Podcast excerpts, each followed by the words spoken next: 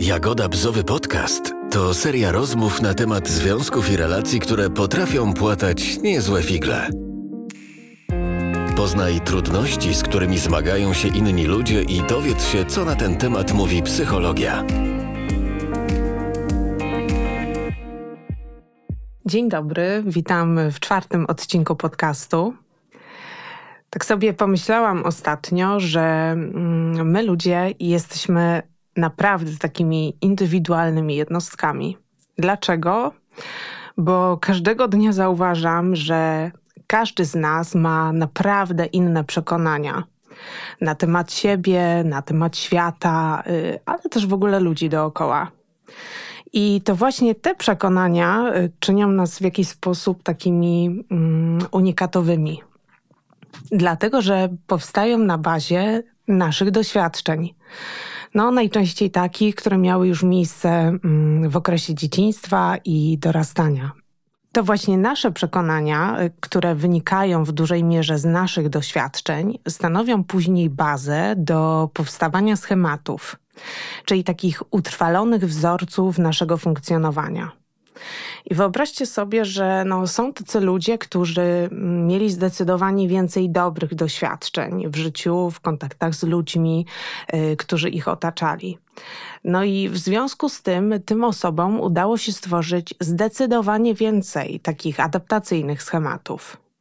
E, z kolei no, jest też spora grupa ludzi, która no niestety nie miała takiego szczęścia, nie miała takiego farta.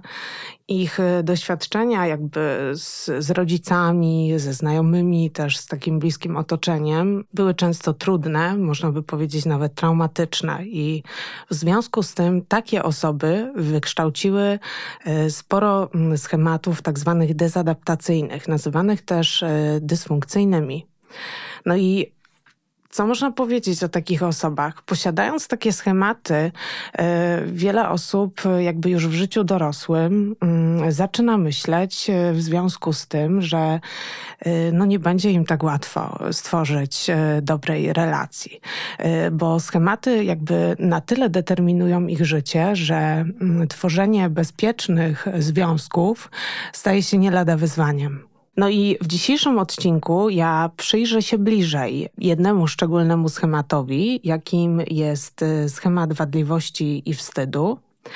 To jest e, jeden z 18 e, schematów, których twórcą jest e, Jeffrey Young. I sprawdzę, jak, jak tutaj ten schemat właśnie może wpływać na życie ludzi, na to, w jakie relacje te osoby mogą wchodzić, jakich też partnerów mogą wybierać. I na samym e, wstępie wyobraźcie sobie proszę dziewczynkę, która jako małe dziecko była regularnie krytykowana przez swoich rodziców. Ta dziewczynka każdego dnia słyszała, że rodzice wstydzą się za nią, że zmarnowała im życie, że jest niewdzięcznym bachorem. Bliscy nie dawali jej taryfy ulgowej. Porównywali ją nieustannie do innych dzieci. Pytali się, a jak poszło Zosi, a dlaczego dostałaś czwórkę ani piątkę, wstydzę się za ciebie. Ciągle było im mało. Nie było chwili, kiedy ta dziewczynka mogłaby poczuć, że jest dla nich wystarczająca, taka jaka jest. Dla nich ona miała być idealna. No ale myślę, że wszyscy dobrze wiemy, że bycie idealnym y, cały czas nie jest w ogóle możliwe. To, to nie jest do spełnienia. W ciągu życia y, ta dziewczynka przyzwyczaiła się więc do krytyki i stała się ona dla niej normą. W taki sposób, że w odpowiedzi na to, co ona słyszała każdego dnia, stworzyła też szereg przekonań, takich negatywnych przekonań na swój temat. I często zaczynała sobie też myśleć, że no jeżeli rodzice mnie tak ciągle krytykują, to, to faktycznie musi być ze mną coś nie tak. I wchodząc w życie dorosłe, taka dziewczynka wykształciła w sobie schemat y, wadliwości i wstydu, który powodował, że bardzo głęboko w środku czuła się ona niewystarczająca i przede wszystkim niegodna miłości drugiej osoby. I finał był taki, że ta dziewczynka już jako dorosła kobieta czuła tak bardzo wewnętrznie, że ona musi się trzymać na dystans od ludzi. Bo jeżeli zbliży się do kogoś za bardzo, to ta osoba odkryje jej tajemnicę. A tą tajemnicą było to, że wewnętrznie czuła się wadliwa. Schemat wadliwości jest takim e, jednym z najczęściej występujących schematów u osób zgłaszających się na terapię. E, jednocześnie to jest w ogóle bardzo trudny schemat e, do, do, do odkrycia, do, też do zinterpretowania. Dlaczego? Dlatego, że sporo osób, które, mm, które go mają, to one bardzo mocno y, ukrywają to, co myślą o sobie. Jeżeli ktoś czuje się niewystarczający, bardzo często to mocno blokuje, chce to ukryć, traktuje to jako tajemnicę. Dlatego całkiem sporo czasu y, zajmuje, zanim y, osoba postanowi y, zmierzyć się z tym schematem. Głównym źródłem y, powstania tego schematu przede wszystkim y, mogą być różne sytuacje, które miały miejsce w okresie dzieciństwa i, i, dorastania. I mam tu na myśli takie sytuacje, w których na przykład dziecko było nadmiernie obwiniane Czyli przykładowo, tak, dziecko miało rodzica, który nieustannie podkreślał mu, że zmarnował sobie przez nie życie, że, że nie zrobił przez to dziecko kariery, tak. Yy, są tacy rodzice, którzy mówią swoim dzieciom, że byliby w zupełnie innym miejscu, gdyby, gdyby nie ono, tak, że, że byliby szczęśliwi yy, bez niego. I takie dziecko zaczyna myśleć o sobie mm, w związku z tym w sposób bardzo negatywny. Źródłem takiego schematu mogą być też takie sytuacje, kiedy rodzice postanawiają się rozwieść. I ja obserwuję wiele takich sytuacji, kiedy dorośli ludzie podejmują decyzję o rozwodzie, natomiast z jakiegoś powodu zapominają o tym poinformować swoje dziecko. Nie starają się mu wytłumaczyć, jaki jest powód ich rozstania. Ja obserwuję to w gabinecie w momencie, kiedy dorosły człowiek przychodzi do mnie i mówi, że przez pół życia jakby czuł się winny. Yy, a czuł się winny tego, że, że jego rodzice się rozstali. Myślał, że to jego wina, że ci rodzice już ze sobą nie są. To są też takie sytuacje, które ludzie mają bardzo mocno w pamięci, gdzie jak wychodziło na jaw, że ich e, rodzice się rozwodzą, a dowiadywały się o tym dzieci z klasy i one zaczynały plotkować, to takie dziecko zaczynało czuć bardzo ogromny wstyd że coś takiego mu się przytrafiło, że wszyscy mają pełne rodziny, a to dziecko nie ma. Innym przykładem y, mogą być też y, sytuacje, gdzie dziecko doświadczało takiego regularnego bullyingu w szkole, tak? Że to dziecko było wyśmiewane, to dziecko było krytykowane przez inne dzieci, było obiektem szyderstw. Takie dziecko też y, nie ma mocnych fundamentów, nie jest w stanie ich stworzyć. Innym źródłem tego schematu mogą być sytuacje, kiedy rodzice stawiali przed takim dzieckiem bardzo dużo nieadekwatnych wymagań w stosunku do jego wieku, ale też możliwości. I to są takie historie, gdzie osoby wspominają, że y, miały cały czas sprzątać i rodzic i tak y, wiecznie był niezadowolony. Mówił dziecku, że zrobiło to źle, kiedy ono się starało najmocniej jak potrafiło. To są też takie sytuacje, kiedy dziecko słyszało, tak? Jak ty się zachowujesz, jest mi za ciebie wstyd. Dlaczego masz tą czwórkę z tej matematyki, a nie masz piątki? Jak na przykład Kasia, tak? Córka mojej koleżanki. To zostawia bardzo duży ślad yy, u wielu osób. Innym przykładem, który też przychodzi mi do głowy, a który może być yy, źródłem yy, powstania takiego schematu wadliwości i wstydu, jest. Jest taka sytuacja, gdzie mamy do czynienia z rodzicem bardzo impulsywnym, bardzo agresywnym, który e, jakby wyładowuje często swoje emocje mm, w taki sposób, że bardzo mocno się złości. I taki rodzic jest w stanie atakować bardzo mocno swoje dziecko, wyładowywać na nim swoje frustracje. I finalnie taki rodzic mówi swojemu dziecku, że, że to jego wina, że to jego wina, że wybuchł, że gdyby był inny, gdyby był grzeczniejszy, gdyby był lepszy, to ten rodzic by tak nie zareagował. Co to może budować e, w głowie takiego małego dziecka? Że widocznie jest z nim coś nie tak. Takie dziecko nie zrozumie, że rodzic mógł mieć gorszy dzień w pracy i on po prostu rozładowuje w ten sposób e, swoje frustracje. Osoby, które w trakcie życia e, nabierają takich przekonań, że, że jest z nimi coś nie tak, y, one nie są w stanie poczuć się dobrze w swojej skórze. A jeżeli nie są w stanie poczuć się dobrze w swojej skórze, no to myślę sobie, że z innymi ludźmi tym bardziej nie jest im łatwo. Osoby, które wykształciły w trakcie życia schemat wadliwości i wstydu, one czują bardzo mocno głęboko w środku, że mają jakąś wadę, jakąś skazę, że są uszkodzone. No i skoro posiadają coś takiego, to jak one by miały, nie wiem, zrozumieć, czy, czy nawet pomyśleć sobie, że druga osoba mogłaby je pokochać? Takie osoby nie mają często takich przekonań. W bliskich relacjach takie osoby za to odczuwają bardzo często dużo wstydu. W momencie, kiedy ktoś zaczyna im się mocniej przyglądać, one zastanawiają się już, czy druga osoba czegoś sobie o nich nie pomyślała. Takie osoby odczuwają też bardzo dużo lęku. No bo co, jeżeli druga osoba odkryje ich tajemnicę? Jak czują się ze sobą wewnętrznie. Opowiem Wam, y, jak ten schemat y, wadliwości i wstydu mm, może wpływać na życie, na relacje, na związki osób, y, które taki schemat mają. I na wstępie chcę tylko powiedzieć, że jeżeli mm, ktoś ma y, rozwinięty jakiś też dysfunkcyjny schemat, to może reagować na niego y, albo uleganiem temu schematowi, może też unikać e, tego schematu i też takim stylem e, radzenia sobie, reagowania na schemat może być u takiej osoby kompensacja. I ja przedstawię mm, Wam teraz e, trzy takie historie osób, które miały właśnie trzy różne style reagowania na rozwinięty schemat wstydu, wadliwości.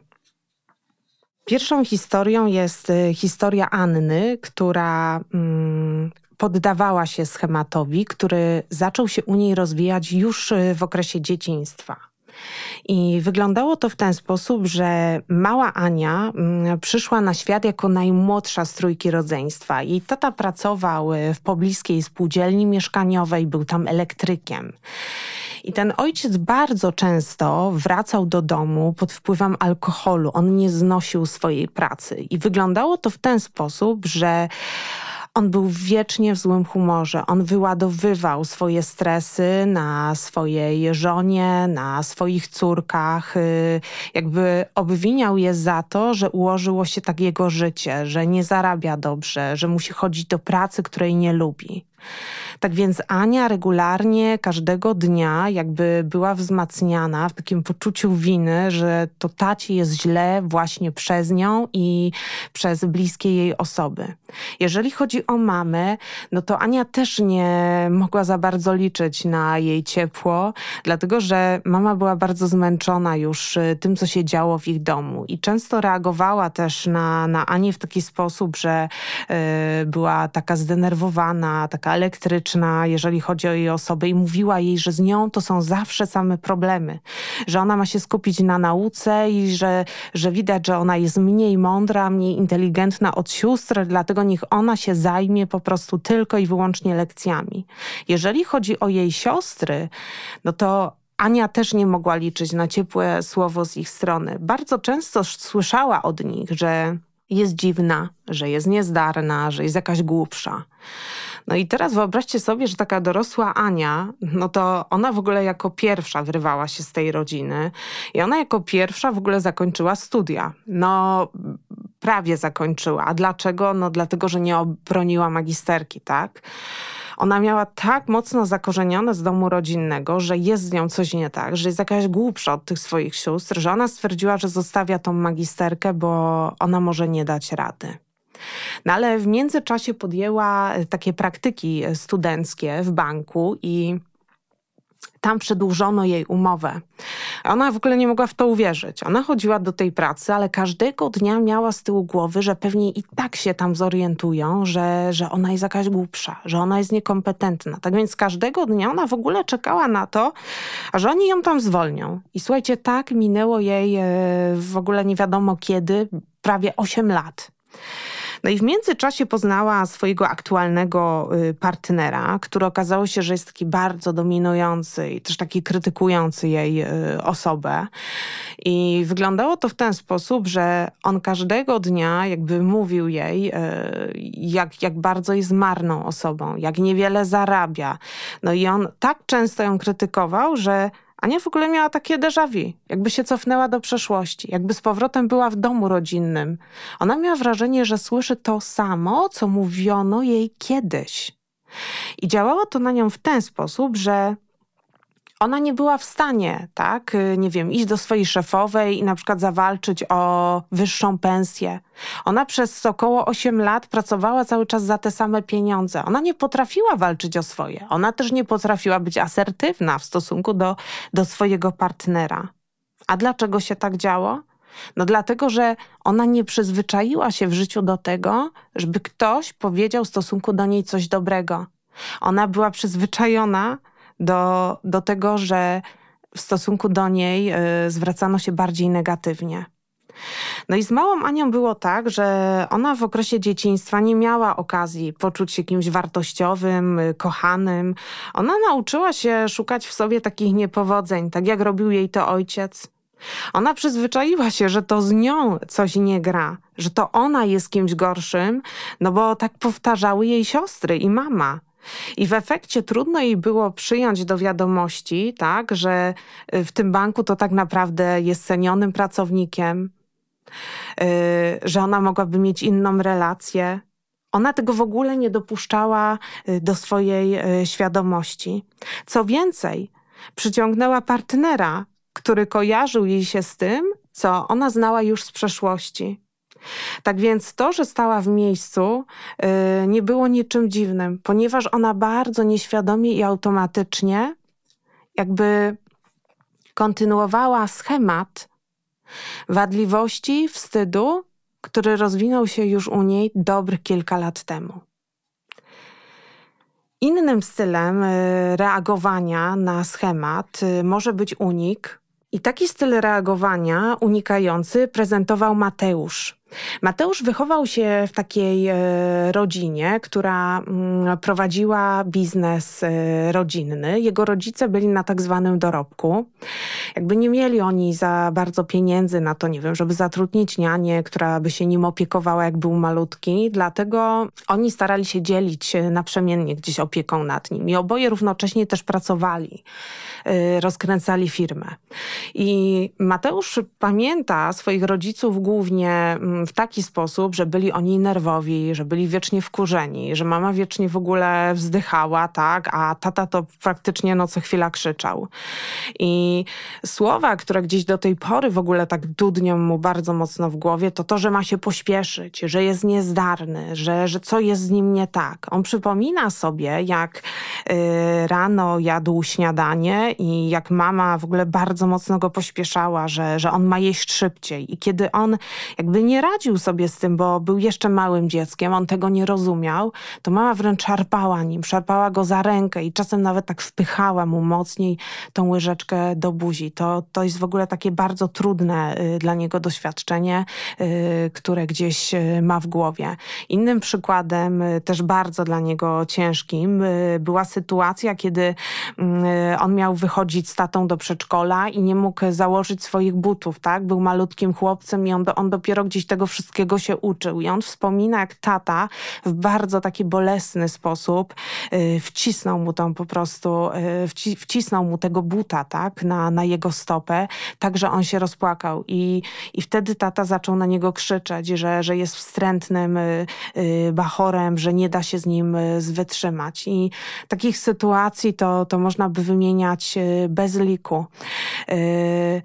Natomiast y, to, co Mateusz bardzo mocno też y, wspomina, to to, że w jego domu był spokój y, tylko wyłącznie wtedy, kiedy on potrafił się sam sobą zająć. Wtedy jego rodzice się uspokajali. Jeżeli jego nie było widać, bo on na przykład był w swoim pokoju, oglądał bajki w telewizji, nie wiem, albo grał na komputerze, to wtedy było w porządku.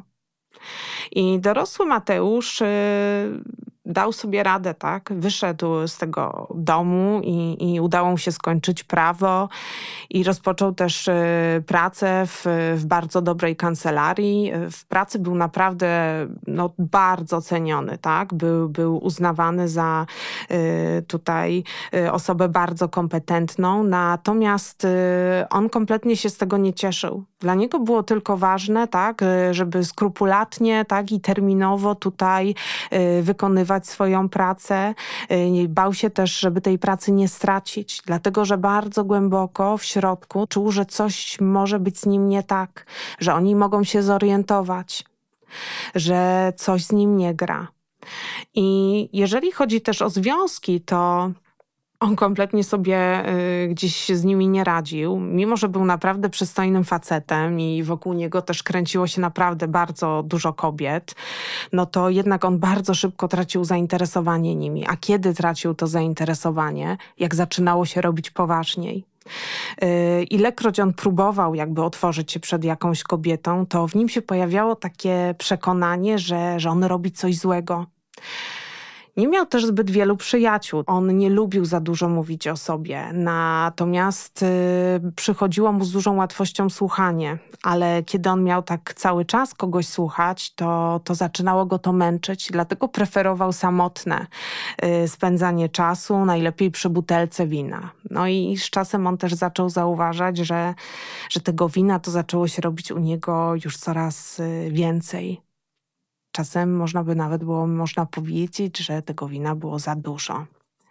I ta historia Mateusza pokazuje, że prawdopodobnie nikt nie chciał źle. Natomiast y, brak czasu rodziców, ich ciągły pośpiech, taki brak tolerancji w ogóle, jeżeli chodzi o niezdarności i, i, i też niezdarność i takie dziecięce y, rzeczy, tak, y, to, to jego rodzice bardzo mocno go negowali tutaj, dlatego że, że oni, oni nie mieli czasu.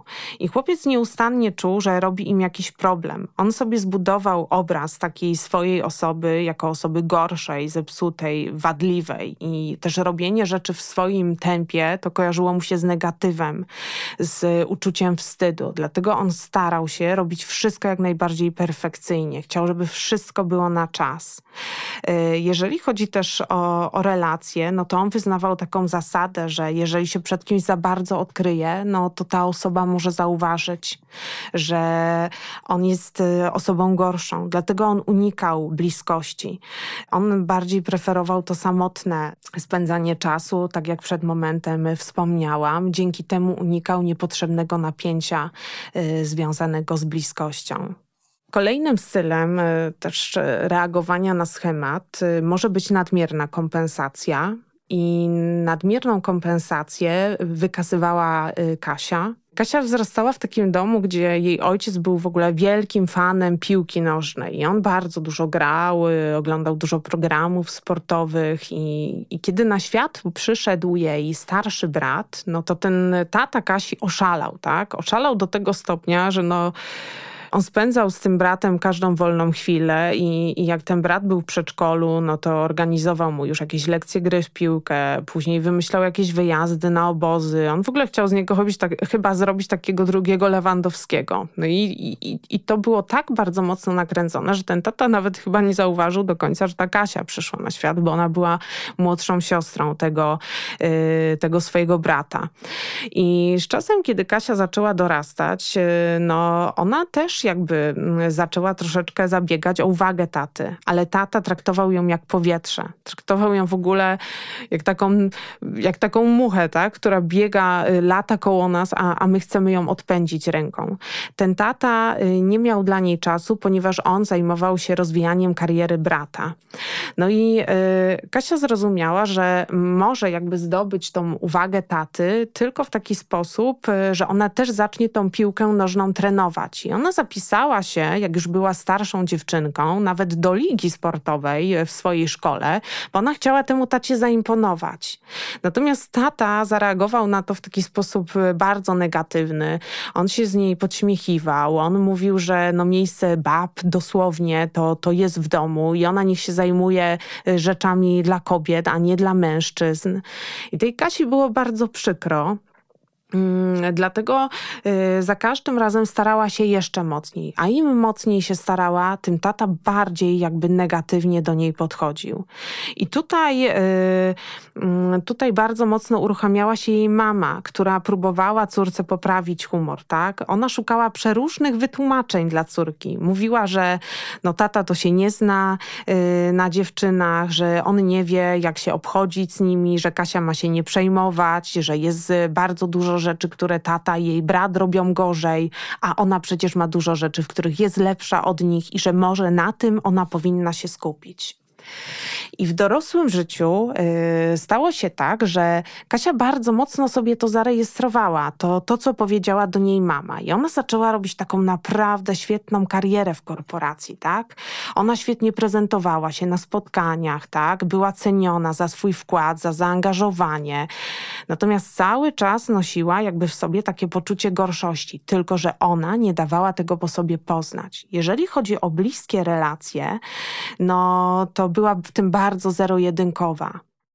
Ona była w tych relacjach bardzo dominująca, bardzo krytyczna i niejednokrotnie w związku z tym słyszała od mężczyzn, że jest takim typem wrednej jędzy, że nie da się z nią wytrzymać, że ona szuka ciągle dziury w całym, że z takim człowiekiem to się nie da funkcjonować. Natomiast ona to tłumaczyła w ten sposób, że nie trafiła jeszcze na takiego faceta, który potrafiłby wytrzymać się z silną kobietą i yy, mówiła o mężczyznach w ten sposób, że, że są oni takimi pierdołami, Y, z którymi y, nie można stworzyć trwałej relacji. A tak naprawdę chodziło o to, y, że Kasia nosiła w sobie taką ranę z dzieciństwa.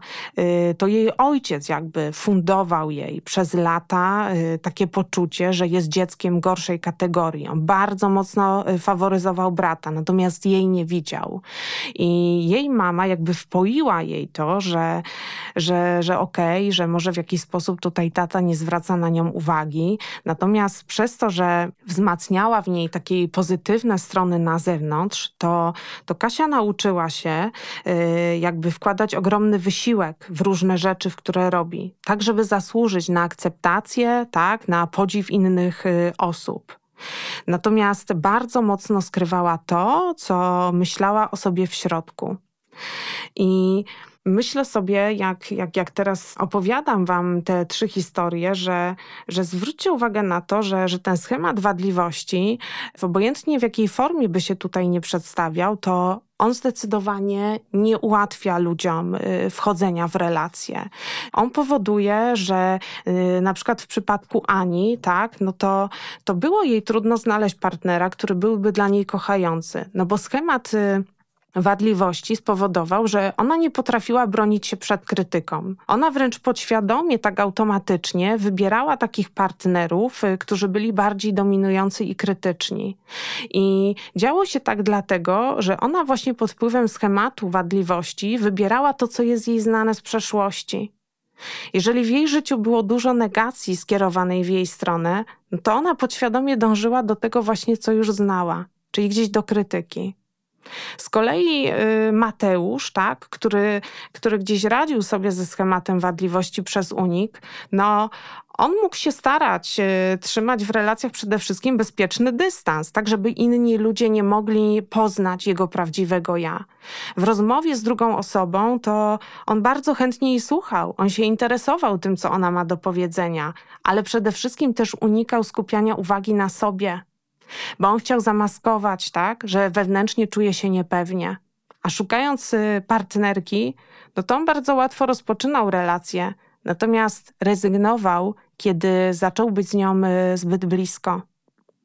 Z kolei jeżeli chodzi o Kasię, no to ona radziła sobie z tą swoją wadliwością przez kompensację.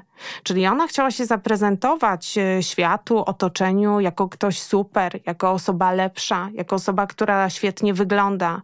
Ale jej problem z tworzeniem bliskich relacji polegał na tym, że przez to, jak ona bardzo czuła się zanegowana przez tatę w bliskiej relacji, no to ona później już w dorosłych relacjach z mężczyznami budowała dystans, chciała się pokazać jako osoba lepsza. Często jakby tłamsząc tego partnera i nie dając mu możliwości zbliżania się do niej. Myślę, że mm, schemat wadliwości jest y, takim dobrym przykładem na to, jak bardzo często nasze przekonania mogą podcinać nam skrzydła, jak bardzo mogą powodować, że odbieramy sobie szansę na tworzenie dobrych związków. Praca nad dysfunkcyjnym schematem y, jest możliwa jak najbardziej. I na początku takim pierwszym krokiem, jakby tutaj pracy nad schematem, jest to, żeby zdać sobie przede wszystkim sprawę z tego, że się go ma. Dlatego, że wiele ludzi nie ma o tym bladego pojęcia i funkcjonuje z nim y, w bardzo taki sposób nieświadomy przez dużą część y, swojego życia. I tutaj w tym kontekście jakby bardzo ważne jest rozszerzanie samoświadomości zastanawianie się, dlaczego my mamy takie przekonania y, trudne, dlaczego my myślimy o sobie w sposób negatywny, kto może stać za tym naszym trudnym głosem y, gdzieś y, w naszej głowie. Jeżeli zaczniemy sobie zadawać takie pytania, to myślę, że jest to już taki pierwszy krok do, do poważnej zmiany, która może nam dać szansę na stworzenie w, w przyszłości też dobrych relacji, ale może być też szansą na zadbanie o siebie i o taki swój komfort osobisty. Jeśli spodobał Ci się ten odcinek, będzie nam bardzo miło, jeśli zaobserwujesz ten podcast i dodasz go do swojej biblioteki. Dzięki temu pomożesz nam się rozwijać i trafić do większej liczby odbiorców. Wszystkie odcinki dostępne w kanałach streamingowych na Spotify, YouTube, Google Podcast oraz Apple Podcasts. A więcej informacji o relacjach i związkach znajdziesz na Instagramie Jagody. Jagoda Bzowy podkreślnik psycholog. Zapraszamy do współpracy.